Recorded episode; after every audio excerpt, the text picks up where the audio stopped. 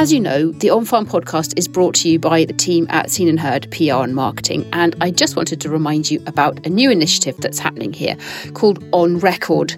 On Record is a project to preserve voices, stories, and memories for the future with your very own audio recording. So we're recording memories of rural life. We're travelling around Scotland, working with families and organisations to capture precious voices of family members or staff members or long serving office bearers to preserve those for posterity and sometimes for historical value. So, if you think this project is something that you'd like to be involved in, and maybe you have a grandparent or a parent that you'd like to capture on audio while you can, please do get in touch. You can find out more at onrecordmemories.co.uk. Hello, this is Anna Davis from On Farm. You may have already heard, or at least heard about, our five podcast episodes with SAOS, each looking at the many and varied challenges that Scottish farming faces in terms of delivering its responsibilities around climate change and helping Scotland to reach carbon net zero by 2045. This special bonus episode is a taster plate of those five discussions, packaging up some of the best and most salient points. If it's all you have time to listen to, then it will serve well as a primer on the climate change issues. But if you are keen and you hear some particular points in the next 25 minutes or so that you'd like to explore further or perhaps get more in depth thoughts on, then uh, do listen out because I will be signposting um, you to the other main episodes uh, and that particular clip and where you can find it. So uh, if it catches your attention and you want to go back and listen, then you can find the other episodes on the SAOS website and also at uh, our usual link, which is www.podfollow.com forward slash on farm. So, buckle yourself in, maybe grab a cup of tea, sit outside in the sunshine like I'm doing right now, but uh, make yourself comfortable because this is a whistle stop tour, but very interesting one.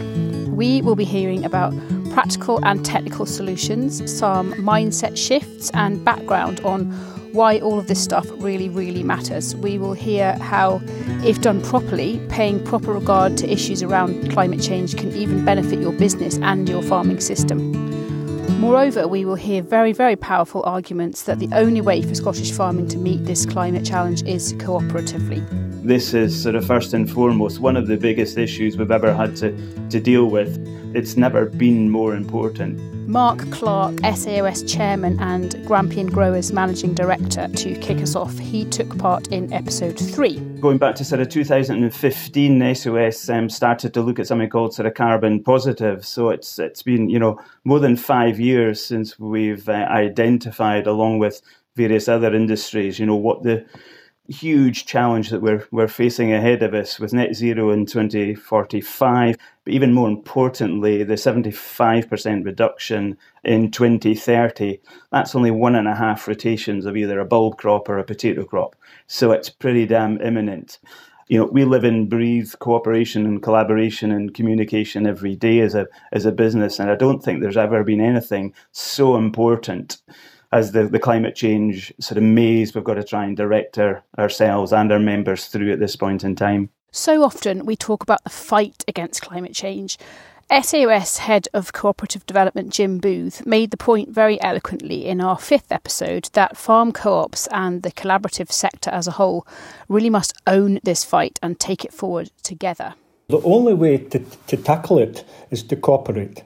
And so for many farmers, I think they're just unsure where to start and what should they do for the best. And one of the best ways to drive change is to provide that leadership role of the co ops, the co op sectors, because the co ops make things happen. They have the, the leadership, they have the management resource, they have the, the capability, the capital, and they have the roots. Importantly, they have the roots down to family farms, their members. So have that route, that communication network as well. So it's a great opportunity for farming and a great opportunity for farm co-ops. It allows you to be part of something, economies of scale, and have a you know have some influence in your in your supply chain. Admittedly, we're not going to match the power of the, the major multiples, but you have some some scale and you have some influence. The other thing, it's a great route to manage risk and volatility is one of the biggest challenges for a farm business. To build resilience, you know, build resilience and protect family farms. By cooperating, it protects your farm and allows you to have a, a viable business for the future and to pass it on to your next generation as well. We've been working on a project this year called Co ops and the, the Climate Challenge. And what we've been doing is scoping out co ops to recognise what co ops have done already. We're not starting from, you know, from base from now. Of course, each co op is different, but they're on a journey. They're on a journey. And in, in summary, in general, the marketing co ops are probably further down the road because, as you know, there's two drivers. It's the, the driver coming out from Scottish Government in terms of the ambitious climate change targets. But the other driver, which is actually probably the most important this now, is really coming from the market, the consumers. All our marketing co ops are already down that road. They're already addressing uh, sustainability, they're recording their sustainability, doing things to provide evidence of reducing their emissions from their members and from their processes where perhaps further back in the supply chain, the input supply co ops are only starting this journey. So there's a big difference between the two there. Jim Booth from episode 5. Mark Brooking was also part of that same chat. He is Sustainability Director for First Milk. As a dairy farmers cooperative, they have an ambitious target to cut their members' carbon footprint by half by 2030 and to hit net zero emissions by 2040 we launched what we, we termed our First for Milk pledge last year, which uh, members were voluntarily asked to sign up to it, is like, and which was commitment on grazing, which is like, you know, as well as, which is like, you know, sort of commitment to ensure that animals have a life worth living. Also, building social capital, the actual, so interacting with the general public, but also together and then also working with uh, you know effectively as a consumers so making sure the farms are actually consumer ready which is like you know 24 7 the farmers actually really enjoy actually this this this opportunity to be able to demonstrate the good work they're already doing we've talked about biodiversity and I've certainly seen the instances where on farming you say, what, what, what do you do to enhance biodiversity? And the farmer will actually say, well, actually, I don't do anything, actually, I don't think. But then you talk to them, and actually, like they don't cut the hedges every year. They've fenced off waterways, etc. Done massive things to enhance the biodiversity, but they didn't necessarily have the lingo. Encouraging plant diversity, efficient use, and actually is like managing soil and effectively building soil are things that I would say the majority of our members already do.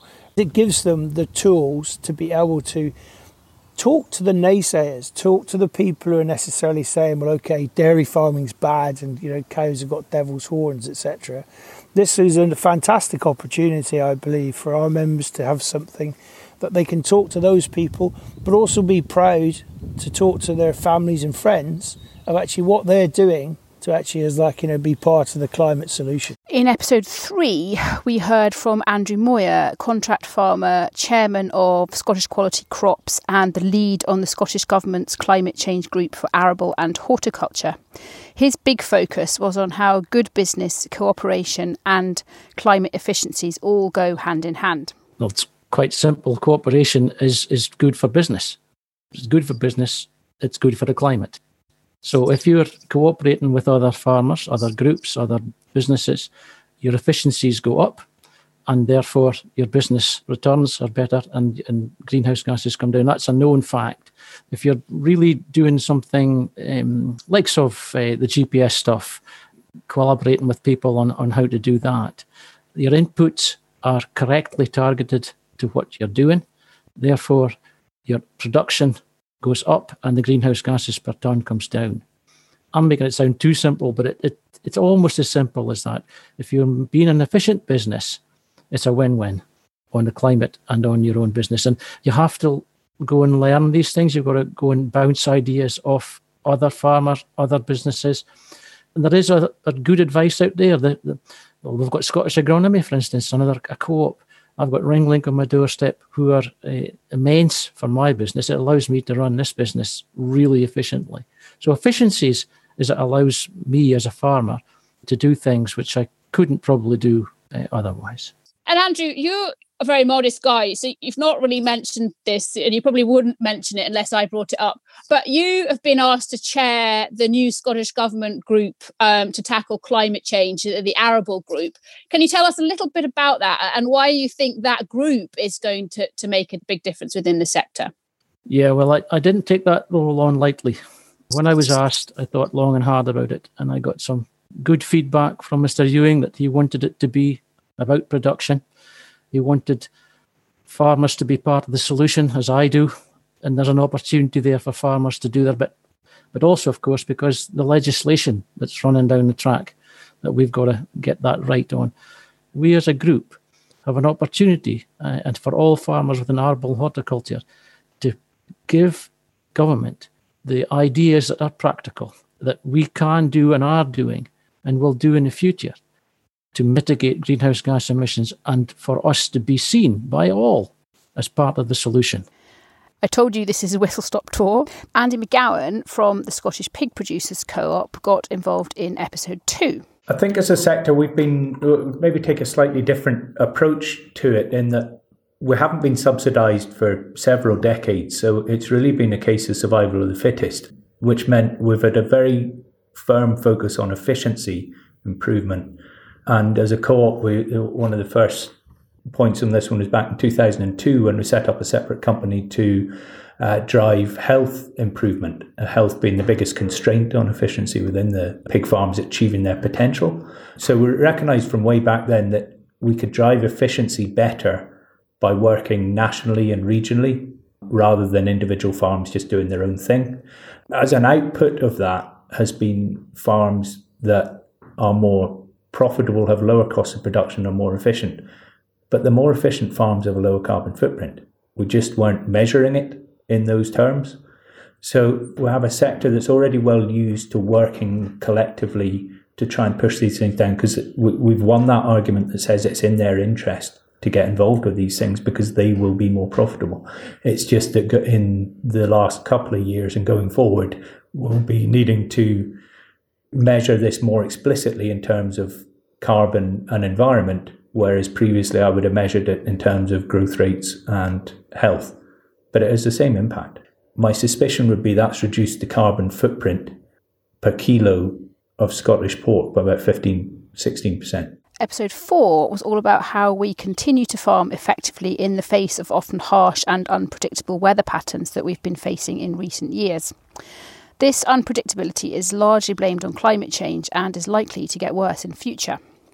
Graham Lofthouse, a Borders livestock farmer, was part of that discussion and he came armed with some practical and pragmatic solutions. Direct drilling's a much better option for us, whether that be for forage crops or for direct grass re- reseeds going back in holds holds the soil together, holds holds everything together, and you don't lose it down the river. Basically, having to have a much closer relationship with SEPA than we did do in the past, and that's mostly to do with riverbank maintenance and uh, erosion of riverbanks. It is a challenge, and obviously they have the regulations to adhere to as well. But we have to manage the land as best we can to protect our asset and. Our big asset is soil, so losing a lot of soil is not a great option for us at all either. I've had a big thing for a while that I think if we could actually breed grass varieties which would grow at half a degree to a degree lower than they currently do, it could have a significant impact on grass and production in the UK from myself, I've been looking particularly at fescue which are a, a tall fescue cross perennial ryegrass, which have a much better ability to cope with extreme conditions, so either extreme wet or extreme heat. Having drought has been as big an impact as anything. So, I mean, like last year when we had those months of dry, it's immediately impacting on feed supply coming into winter. A key part of Scottish agriculture is, of course, soft fruit growing. Our very first episode in the SAOS series featured Angela Porches of the fruit co op Angus Growers. Another one making the point that farmers need to speak up more about the good work that is being done already. We have actually been introducing a number of environmental measures which do make a big impact, but we just quietly do that in the background. We're not very good at letting people know what it is we're doing. You know, we when I think about over the past 10 years, we have been we've pretty much discontinued the use of peat as a growing system. Uh, we primarily use coir, and this alone, obviously, just the reduction of peat will inevitably lead to the reduction of the mining of peat and the use of peat reduces the, the emissions of greenhouse gases. In addition, we also use biological controls, which I think is something that people don't really know about. You know, the average person out there doesn't doesn't know that we use these predatory insects as a way of controlling pests rather than using chemical alternatives poor Angela, somebody started doing DIY in her next door neighbour's house just as we started that interview. So, uh, just one of the joys of, of lockdown life. In episode 5, Tim Wilson, CEO of supply co op Aspatria Farmers, did a great job of very pithily summing up both the breadth of challenge that the sector is up against and how many of the answers lie in closer collaboration. At uh, farm level, we've got farmers who are seeing um, consumer pressure obviously driving towards uh, net zero, which uh, Mark's reflecting. You've got NGOs and other influencers who are gaining a lot of traction in the press that's making farmers feel a bit uh, uh, disenfranchised. All of that has coincided with a change in terms of government support for farmers and uh, moving towards the ELM system, which has not been uh, well communicated, or the, or the advice to farmers is uh, is still a bit flaky in terms of how that's going to affect their day to day activity. So we see the leadership has really got to come by co-ops, farmer-owned businesses getting together in order to make sure that farmers get the advice they need rather than the advice they can afford. You've got to remember that a lot of the advice that goes onto farms these days is coming from a number of providers who are probably not fully trusted by the farmer. It's been delivered by commercial businesses who probably don't have the farmer's interest at uh, the top of their priorities. So, for farmer farmer-owned processors and farmer-owned suppliers, uh, providing products and advice and helping farmers adopt better better and more efficient systems. Um, it really needs to come from businesses where I think the farmer's got a stake in those businesses, and obviously the co-op model is uh, is ideal for that. In the same episode, Mark Brooking from First Milk, who we heard from earlier, has a powerful reminder that all businesses need to listen to consumers and that consumers are telling us loudly that climate change is a big factor in their purchasing decisions it's not just the actual um, UK customers we have. This is from across the world. So we would export to over 26 countries. There is as many questions coming from the Middle East and further, you know, further afield of actually overproduction standards. Over 70, it's 74% of the consumers are concerned about climate change. So it actually backs up previous research. But also, it's 76% would sooner purchase milk from or dairy products from farmers that graze. It's just like you know, again, it's something that's hugely important. And if you look at the difference in the in the generations, so the the attitudes of of various age groups, we need to future-proof our industry. We do need to be so much consumer-led, I believe. Yes. And we'll finish this edition with just two more perspectives. Rory Christie shortly, but first, Jim Booth. We have to think differently. We have to differentiate ourselves and we have to look to add value through premiumization. And I think in having climate friendly production is part of that proposition. So I think there's a great opportunity here for Scotland. And there's that delicate balance to be achieved between reducing emissions and improving our environmental sustainability, whilst at the same time maintaining productivity.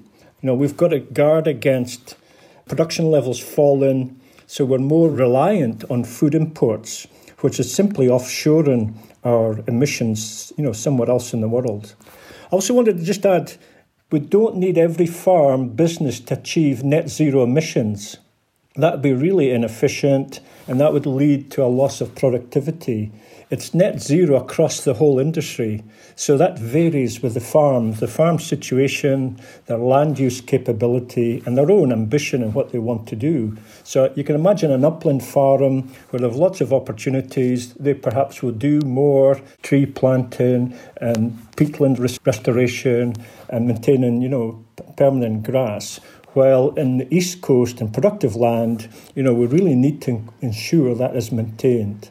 Actually, if I'm very honest, I think farmers are behind the curve on this. I don't think they they want to face the responsibility that we hold.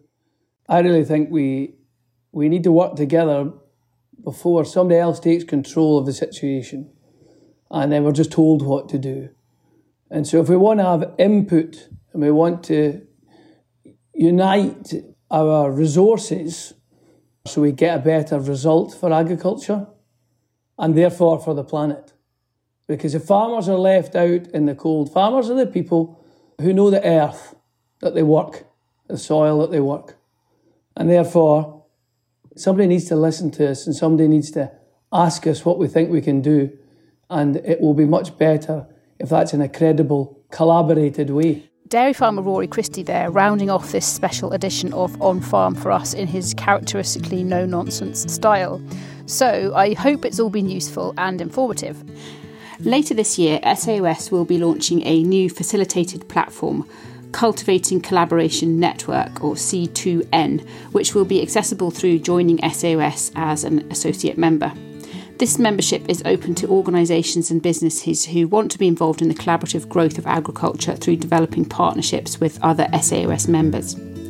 So, if this series of podcasts has ignited your ideas, and I hope it has, for how practical solutions can be co developed with co ops, then please do get in touch. You want to contact Helen Glass, and if you go to the SAOS website, you can contact her through that. So, the website is www.saos.coop. So, that's S A O S dot C O O P.